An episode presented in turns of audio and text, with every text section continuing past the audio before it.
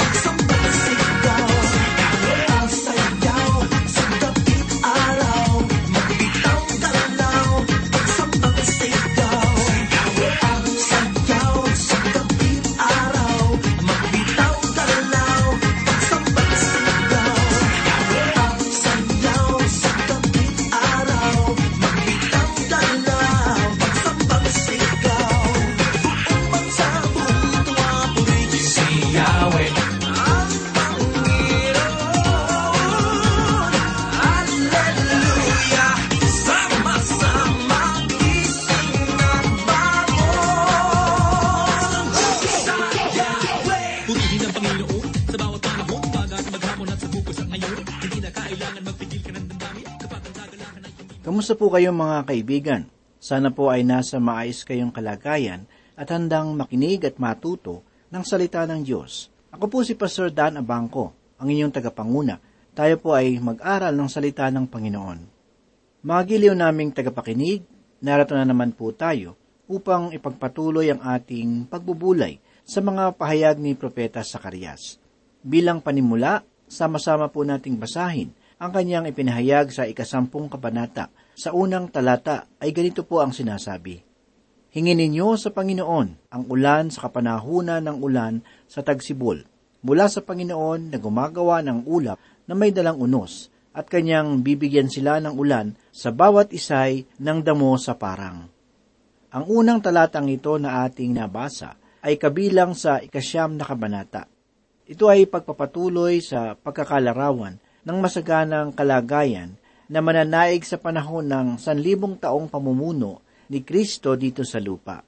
Ang ulan na tinutukoy sa talatang ito ay tunay na ulan. Ang Israel na sa mga lupain ang kinabubuhay ay pinangakoan ng Diyos na mga pagpapalang panglupain. Sa simbahan, hindi siya nangako ng panglupaing mga pagpapala, kundi espiritual na mga pagpapala. Ang pagbuhos ng mga ulan ay isang napakahalagang bahagi ng pansamantalang pagpapala para sa Israel upang ang kanilang lupain ay magiging tulad sa halamanan ng Eden. Subalit halos magmistulang kabaligtaran ito sa kasalukuyan dahil sa kaparusahang dumating sa lupain at gayon din sa mga tao ng Israel. Ang hindi pagbibigay ng ulan ng Diyos ay isang pagpapakita ng kanyang pagpaparusa.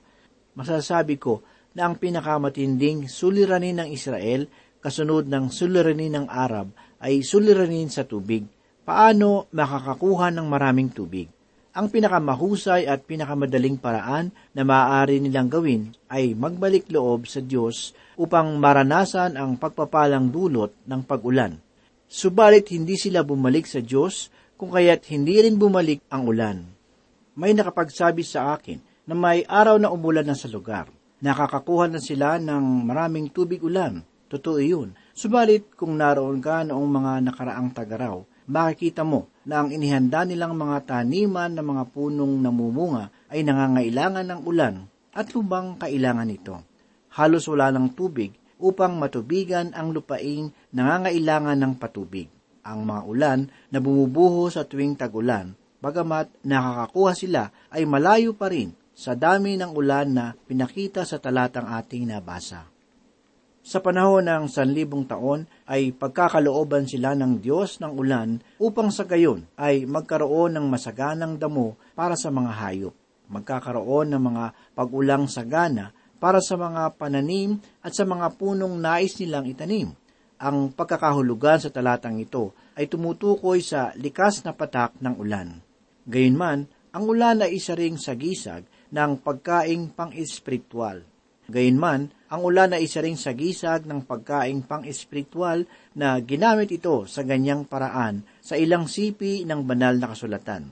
Katulad halimbawa sa aklat ni Joel sa ikalawang kabanata, talatang dalawampu at walo, ay may ganitong pakahulugan na kung saan ang likas na ulan ay para sa mga lupain at ang espiritual na ulan o ang pagbuhos ng ganap ng banal na espiritu ay para naman sa buhay espiritual ng mga tao. Ang propesiya ni Joel at ang propesiya ni Zacarias ay parehong malinaw na tumutukoy sa sanlibong taong paghahari ng Panginoong Hesukristo dito sa lupa na darating. Magkakaroon ng pagbuhos ng ganap ng Espiritu ng Diyos sa araw na iyon. Sa makatuwid, ang ulan ay mayroong dalawang kahulugan, ang ulan ng panglupain at ang ulan ng pang-espiritual. Pansinin naman po natin ang sumunod na pahayag ni Propeta Zacarias. Simula sa ikalawang talata ay nagkaroon dito ng pagbabago, ang pagbalik mula sa paksang paghuhukom. Bagaman layunin ng Diyos na palakasin sila para sa mga huling araw, ay maisama sila sa milenyo sa isang libong taong paghahari ng Panginoong Hesukristo dito sa lupa. Mayroong tiyak na mga bagay na lubos na masama sa kanilang kalagitnaan. Kung kaya't agad niyang pinuksa ang kasamaan sa Israel, ang tunay na dahilan ng pagkakaroon ng kahulugan sa bansang ito ay ang pagsamba sa mga Diyos-Diyusan. Basahin po natin ang ikalawang talata na ganito ang nasusulat. Sapagkat ang mga Diyos-Diyusan ng sambahayan ay nagsalita ng walang kabuluhan at ang mga manghuhula ay nakakakita ng kabulaanan at sila'y nagpapahayag ng huwad na panaginip at nagbibigay ng walang kabuluhang kaaliwan. Kaya't ang mga tao ay gumagala na gaya ng mga tupa, sila'y nagdadalamhati sapagkat walang pastol. Ang sinabi po sa ating binasa, mga giliw naming tagapakinig, ay sapagkat ang mga Diyos-Diyusan ng sambahayan ay nagsalita ng walang kabuluhan.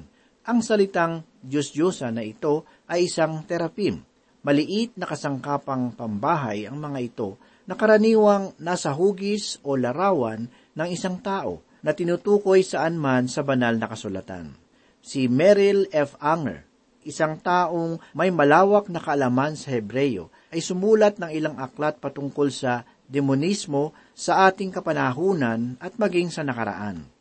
May utang na loob ako sa kanya dahil sa kaunting kaalaman kung saan ang makabagong arkeolohiya ay nabuksan hinggil sa katangian ng teraphim.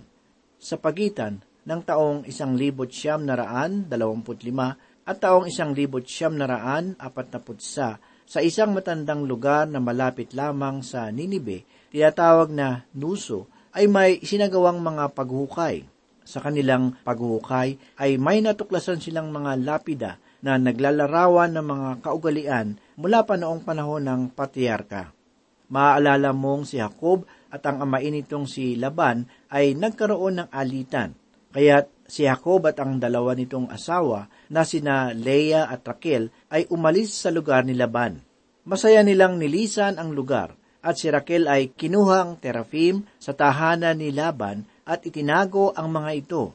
Sa mga katibayang nakalap sa Luso, nalaman natin na ang pagtataglay ng gayong mga Diyos-Diyosang pangsambahayan ay nagpapahiwatig ng pamumuno sa isang mag-anak. Nang nakawi ni Raquel ang mga Diyos-Diyosang iyon, kinukuha niya ang karapatan ng kanyang asawa sa ari-arian ng kanyang amang si Laban. At ang pagnanakaw ay hindi birong bagay. Ito ang dahilan kung bakit gay na lamang ang galit ni Laban sa kanila. At talagang hindi siya sang-ayon na makuha ni Jacob ang kanyang ari-arian. Pakiramdam niya ay mas marami na ang nakuha ni Jacob kaysa sa kung anong mayroon siya. Ang ikalawang kasangkapan sa panlilinlang ay ginamit naman ng mga manghuhula. Sinasabi ng talatang ating binasa na ang mga manghuhula ay nakakakita ng kabulaanan o naglalarawan ng isang kasinungalingan. Ang panghuhula ay isang di pangkaraniwan. Ito ay maling paggaya ng mga pagano sa mga propesiyang nakalahad sa Biblia. Ang Diablo ay malimit ginagaya kung ano ang nakalahad sa Biblia. Hindi siya lumalayo sa mga katuruan ng Biblia. Napag-alaman ko po na ang lahat ng kulto at mga isms sa Katimugang California, kasama ang mga grupong sumasamba kay Satanas, ay gumagamit ng Biblia. Iyan ang paraan ng Diablo para makapandaya. Nakakatuwang malaman na ang mga kulto at mga isms ay may ipinamimigay na mga babasahin, subalit nakakalungkot na makita na ang bawat isa sa kanila ay mayroon kanya-kanyang pagpapaliwanag sa salita ng Diyos, ngunit lahat ay pawang kakatwa. Nakita po ba ninyo, maging ang mga ito ay ginagamit ang Biblia upang makapanlinlang? Ang mga ito ay ginagamit ang Biblia upang makapanglinlang. Ang kahulugan ng salitang panghuhula sa mga Hebreyo ay putulin o biyakin. May kaugnayan ito sa pagkuha ng hayop na ihahandog, bibiyakin at titingnan ng atay, ang hugis at kung bakit ganoon ang hubog nito. Ang sinaunang paraan ng panghuhula ay tinatawag na hepatoscopy, katunog ng isang katawagang pangmedisina, at sa tingin ko, gumagamit ang mga manggagamot ng ganyang salita na may kinalaman sa pag-oopera ng apdo, ngunit di ako naniniwalang titingnan nila ang isang atay para lang makapanghula. Ang atay ng hayop na ihahandog ay itinuturing na pinakasentro sa buhay ng biktima, at ang hubog ng atay ay nagpapanukala ng hugis ng mga bagay na darating. Nagbigay ng pahayag si Propeta Ezekiel patungkol sa pagsasagawa ng ganitong bagay. Ganito ang mababasa natin sa aklat ni Ezekiel sa kabanatang dalawampu't isa, talatang dalawampu't isa. Ganito po ang sinasabi, sapagkat ang hari ng Babylonia ay nakatayo sa pinaghihiwalayan ng daan, sa bukana ng dalawang daan, upang gumamit ng panghuhula. Kanyang iwinawasiwas ang mga pana. Siya ay sumasangguni sa mga teraphim. Kanyang sinisiyasat ang atay. Mayroong mga manghuhula ang mga taga-Babylonia. Kaya hindi ng mga Filisteo at mga bulaang propeta ng Israel ay gumagamit ng ganitong pamamaraan. Sinasabi ng Diyos sa pamamagitan ni Propeta Zacarias na ang mga manghuhula ay nakakakita ng kabulaanan. Ang demonyo ay nagbibigay sigla sa ganitong gawain. Hindi nagmumula sa Diyos ang kanilang kamalayan. Ang Diyos ay nagbigay ng batas na nagbabawal sa kanyang mga tao na gumamit ng panghuhula. Tunay na makademonyo ang gawain ito. Ang lahat ng mga propeta ay nagbababala laban sa ganitong bagay. Mayroon pong isang pastor ang nagkwento ng kanyang karanasan bilang mangangaral. Sinabi niya, sa kabayanan ng Los Angeles, maraming taon na ang lumipas, ipinangaral ko ang paksang patungkol sa pag-aaral sa mga demonyo tuwing linggo ng gabi at humigit kumulang sa tatlong libong tao ang dumadalo sa bawat pagtitipon. Ilan sa aking mga kaibigan at kamanggagawa ang bumibiro sa akin. Isang kaibigan na madalas kong kalaro sa golf ang nagsabi, tunay palang gagawin mo ang lahat para makahimok ng maraming tao. Ipinapangaral mo na rin ngayon, pati ang pag-aaral patungkol sa demonyo. Ipinapangaral ko ang paksang iyon dahil sa nararamdaman kong lubhang kailangan sa mga panahong iyon. Gayunpaman, dugtong pa niya, ang palawit ng orasan ay kumampay sa kabila, kung kaya't napakarami ngayon ang pagtalakay sa loob ng simbahan, kaugnay sa mga demonyo at kay Satanas. Mga giliw naming tagapakinig, tunay nga na mayroong palatandaan ng pagkilos ng mga demonyo sa ating pangkasalukuyang sambayanan. Kaya't kailangan nating panatilihing laging nakatuon ang ating pansin sa ating Panginoong Hesukristo kaysa kay Satanas. Naniniwala ako na kumikilos si Satanas sa lugar mismo kung saan ang salita ng Diyos ay ipinapangaral. At may hinala ako kung bakit marami sa mga mahuhusay na mangangaral ang nagkakaroon ng suliranin sa kanilang mga kalusugan ay dahil sa pinahihintulutan ng Diyos si Satanas na gawin ito. Naniniwala ako na gustong ipatigil ni Satanas ang pangangaral ng salita ng Diyos sa ngayon. Ito marahil ang pangunahin niyang layunin. Kaya hindi nakapagtatakang marami sa ating mga simbahan ang gumugugol ng panahon para makagawa ng bagong programa na makakaanyaya ng maraming tao. Kaibigan, ang kaisa-isang bagay na paparangalan ng Diyos ng walang hanggan ay ang kanyang salita. At sa panahong ito, ay pipilitin kong ituon ang aking paningin sa katauhan ng ating Panginoong Hesukristo. Ipinapanalangin kong gagawin mo rin ang ganitong bagay, ang pagpapanatiling nakatuon ng iyong paningin sa ating Panginoong Hesus. Ano ba ang dahilan kung bakit dagsa ang mga walang saysay at maling katuroan sa ating mga makalumang simbahan? Sa aking palagay, ang sagot sa tanong na ito ay dahil sa ang Diablo ay gumagala upang linlangin ang maraming tao, kabilang ang mga mananampalataya, at kaya niyang sirain ang dangal ng halos lahat ng tao. At iyan ang dahilan kung bakit kailangan natin ang pangangalaga ng Diyos sa panahon na ito. At kailangan nating ituon ang ating paningin kay Hesukristo na siyang nagtatag at nagpasakdal ng ating pananampalataya. Kung mananatili tayong malapit sa Kanya, mananatiling malayo ang Diablo at mga demonyo sa atin. Mga minamahal na tagapakinig, sa halip na pagtuunan ng pansin ang pagpapalaya sa mga demonyo, higit nating pakaisipin ang pagpapalaya ni Kristo. Iyan ang mahalagang bagay. Matatandaan natin na sinabi ng Panginoon ang isang talinhaga patungkol sa isang lalaki na inaalihan ng demonyo. Ang demonyo ay lumabas mula sa tao at ang tao ay mistulang tirahan na nawalisan at napaganda. Bagaman napalayas niya ang demonyo, wala naman siyang mailalagay na bakanting tirahan. Kung ang demonyong ito ay mapagod sa kanyang paglilibot, ay maaalala niya ang taong ito at siya ay babalikan ito sapagkat madali siyang matandaan. At magsasama pa ito ng iba pang mga demonyo upang sa huli ang buhay ng taong ito ay lalo pang magiging masama kaysa noong una. Nakita po ninyo, hindi sapat na napalayas lang ang demonyo. Ang buhay ay kailangang mapuno ni Kristo. Kaibigan, kailangan mong paghariin si Kristo sa iyong buhay at mapuspos ka ng banal na espiritu upang hindi makapanahan ng demonyo at sirain ang iyong buhay. Mga giliw naming tagapakinig, nalaman natin na noong ang Israel ay tinanggihan ang mga mensahero ng Diyos at ang kanyang mensahe, bigo sila sa kanilang pagsunod sa Diyos. Ang naging bunga nito, sila ay bumaling sa lahat ng uri ng panlilinlang ni Satanas.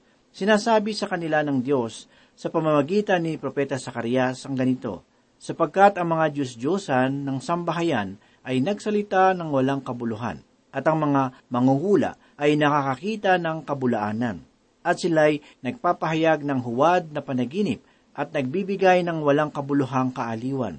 Kaya't ang mga tao ay gumagala na gaya ng mga tupa, sila'y nagdadalamhati sapagkat walang pastol.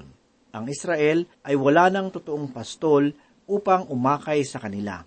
Kaibigan, ikaw at ako ay namumuhay na mayroong kakikitaan ng pagkilos ng kapangyarihan ng demonyo. Hindi pumapasok sa kanilang isipan na kailangan nating subukin ang mga espiritu. May babala si Apostol Juan na kaugnay sa bagay na ito na nagsabi, "Mga minamahal, huwag ninyong paniwalaan ang bawat espiritu, kundi inyong subukin ang mga espiritu, kung sila'y sa Diyos, sapagkat maraming lumitaw na mga bulaang propeta sa sanlibutan." Ang pangangailangan sa kasalukuyan ay hindi ang maraming programang pangkabataan o kaya ang maraming makabagong pamamaraan sa ating mga simbahan. Ang kailangan natin sa kasalukuyan ay tunay na mga pastol na magpapakain sa kanilang mga tupa ng salita ng Diyos.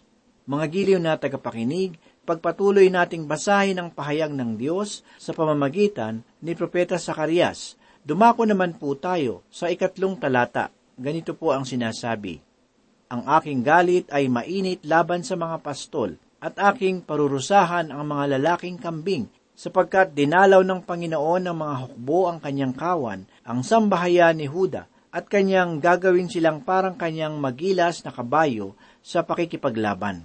Sinasabi sa talatang ito, ang aking galit ay mainit laban sa mga pastol.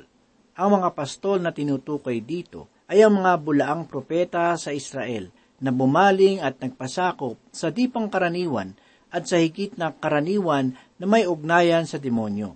At sinasabi pa sa ating nabasa na, "At aking parurusahan ang mga lalaking kambing." Tinawag ng Diyos ang mga pinuno ng Israel na ang mga lalaking kambing. Isang binata ang nagtatrabaho bilang isang matador, kung saan nagkakatay siya ng mga hayop katulad ng mga baka, mga tupa, at mga baboy.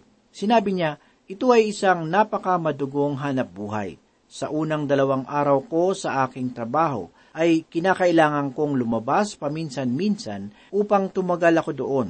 Sinabi pa niya, "Subalit may isang bagay na para sa akin ay higit na malupit kaysa alinpaman, ang paggamit ng isang matandang kambing na nakapulupot sa leeg nito ang isang kampana."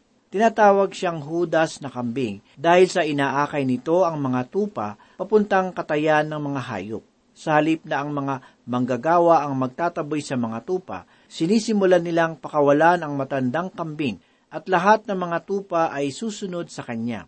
Pagkatapos ang kambing ay lilihis ng lakad habang ang mga tupa ay tumutuloy sa katayan ng mga hayop. Mga minamahal naming tagapakinig, nang sabihin ng Panginoon na aking parurusahan ang mga lalaking kambing, tinutukoy niya ang mga pinuno ng Israel.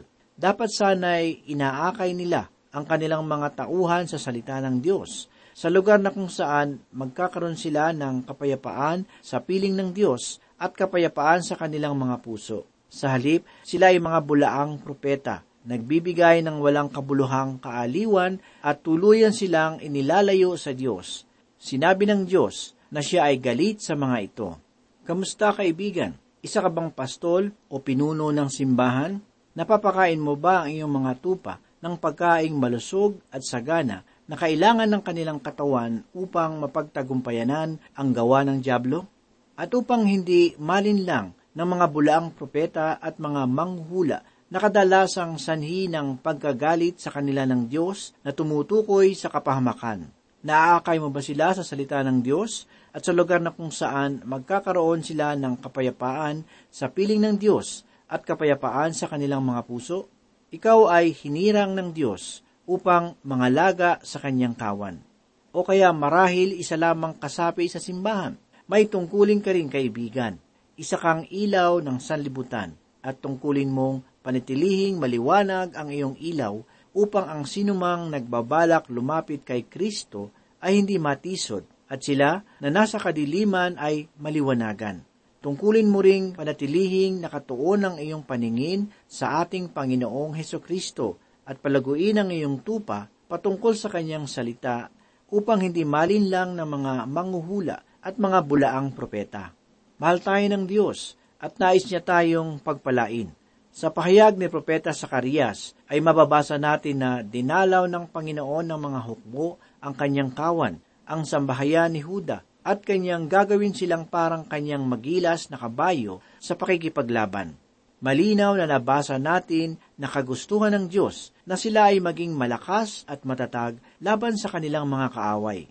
Gayun din naman, kagustuhan din ng Diyos na ikaw, kaibigan, ay maging malakas at matatag laban sa ating kaaway.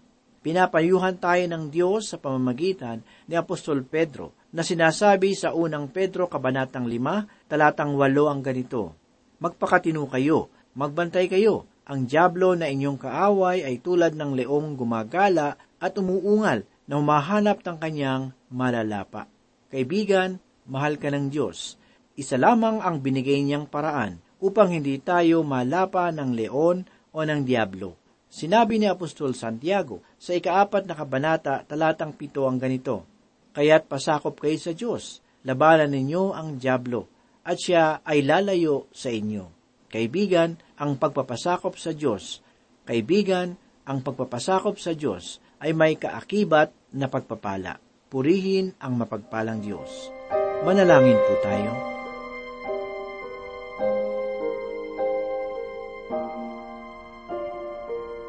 Muli, Panginoon, kami po ay nagpapasalamat sa mapagpala mong salita. Muli ito po ay nagbigay sa amin ng kaalaman at kalakasan sa mga sandaling ito. Panginoon, hinihiling po namin na gawin mo po kaming mabuting patotoo sa aming kapwa at tulungan mo po kami na palagi ang sumunod sa iyong mga salita. Ito po ang aming samot dalangin sa pangalan ni Jesus. Amen.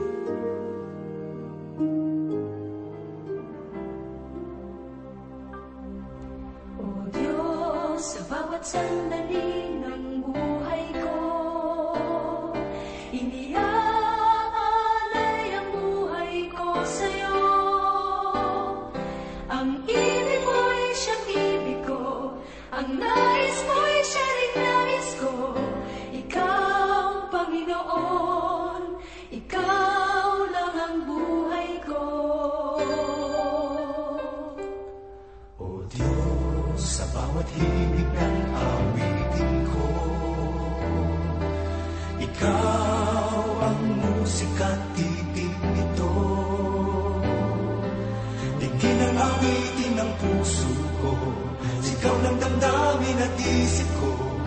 Ikaw, Panginoon, Ikaw.